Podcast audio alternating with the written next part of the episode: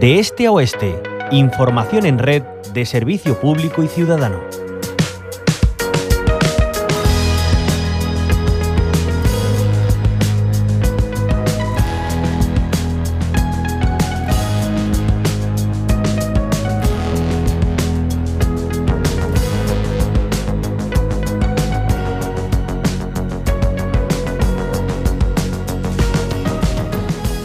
Habla mucho de luchar contra el cambio climático, sus efectos perjudiciales para el planeta, la necesidad de reducir emisiones y de frenar la degradación de los ecosistemas y pérdida de masas forestales, y más ahora que se está celebrando la COP27 en Egipto.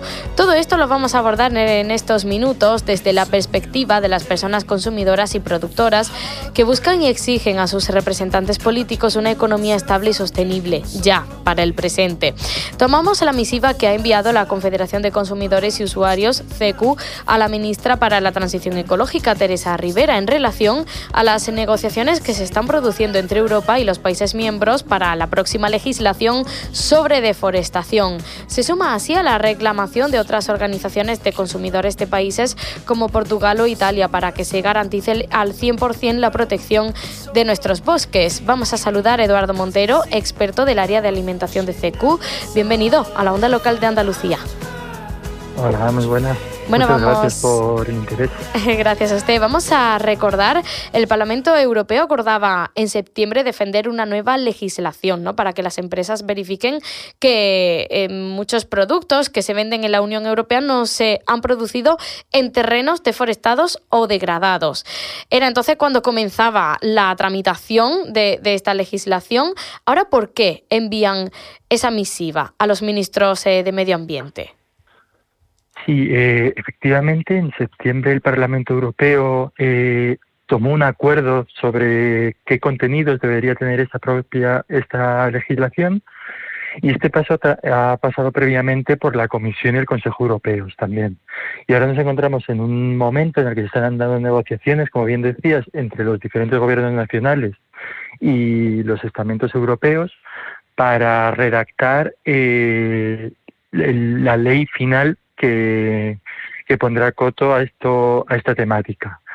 Entonces, en este punto, eh, desde diferentes organizaciones de consumidores, en algunos países junto con organizaciones ecologistas, estamos eh, interlocutando con, en nuestro caso, con el Ministerio de, Medio Ambiente y con la vicepresidenta Teresa Rivera, para trasladar por qué consideramos necesario que esta ley sea lo suficientemente ambiciosa, que que no suelte ninguno de los acuerdos eh, adquiridos por el Parlamento Europeo respecto a productos, respecto a eh, ecosistemas, respecto a responsabilidad de las empresas, para efectivamente eh, poder proteger nuestros bosques de, con los productos que, que, las, que las consumidoras eh, consumimos en nuestro día a día. Uh -huh. Eduardo Montero, es que es importante destacar que la deforestación no solamente se produce eh, por incendios, por episodios catastróficos, sino que se lleva por delante todo lo que pilla a su paso, ¿no? La masa forestal y demás. También eh, nuestro consumo tiene una pata ahí de, de relevancia, ¿no?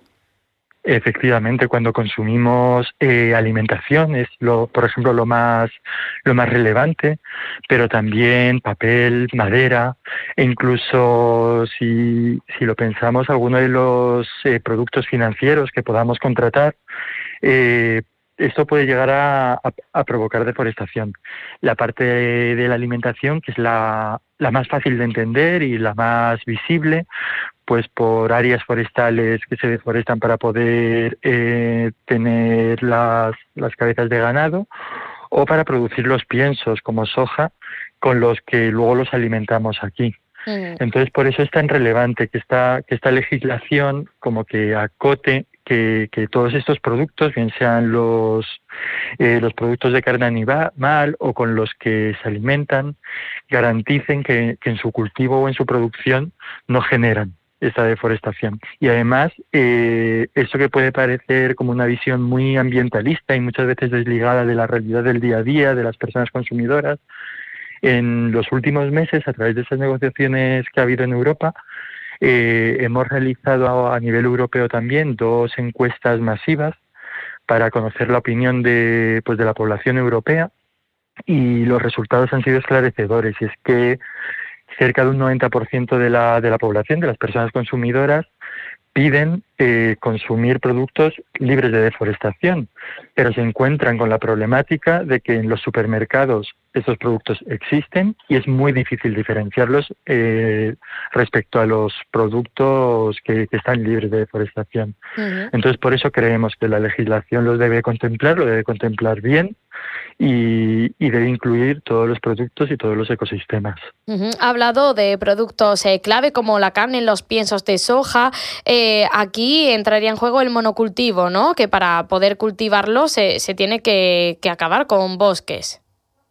Claro, efectivamente. Eso. Eh, los monocultivos, sobre todo en, en, zonas, por ejemplo, de América Latina, parten de, de deforestar previamente partes muy importantes de, bosque y además tienen como que otro aliciente, que es que eh, un monocultivo hay una pérdida súper importante de biodiversidad y esa biodiversidad puede proteger, además del valor natural y ecosistémico que puede tener, eh, protege de plagas, protege de enfermedades, ayuda a que, a que los cultivos puedan crecer mejor, tiene mayor estabilidad, o sea que ahí tenemos una, una doble problemática. Pero respecto a la deforestación, efectivamente, eh, todo esto influye, influye mucho. Y hablaba antes también del sector financiero. Eduardo Montero, bueno, esto sabemos que es una cadena, eh, la pescadilla que, que se muerde la cola también, pero ¿qué peso tiene en este asunto? Claro, pues eso es cierto, es como que más complicado llegar a, entenderlo o a verlo de forma directa. Pero creo que todo el mundo tenemos como mínimo una cuenta corriente en algún banco y, muchas personas también podemos tener eh, otros activos financieros como fondos, depósitos, etcétera. Este, este dinero no es un activo que el banco guarda en una caja y no hace nada con él hasta la espera de, nosotros recibirlo. Con esto, pues también ayuda a, a, a, otros productos o otras empresas a desarrollarse y hay parte, hay bancos que parte de, de estas actividades que, que financian por así decirlo, eh, son actividades que, que, provocan deforestación. Puede ser de, de, industrias de alimentación, industria de extracción madere, maderera, etcétera. Entonces, lo que, lo que esta legislación pide, que además fue apoyado por la ciudadanía en, en las encuestas que antes comentaba, e incluso también por, por el posicionamiento del Parlamento Europeo, es que la legislación pueda regular que los productos financieros no, que nosotros adquirimos no financien actividades eh, causantes de deforestación también.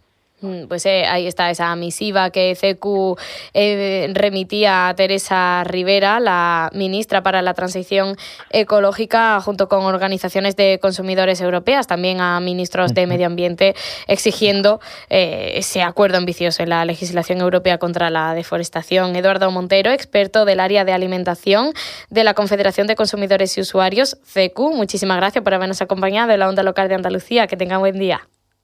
Muchísimas gracias.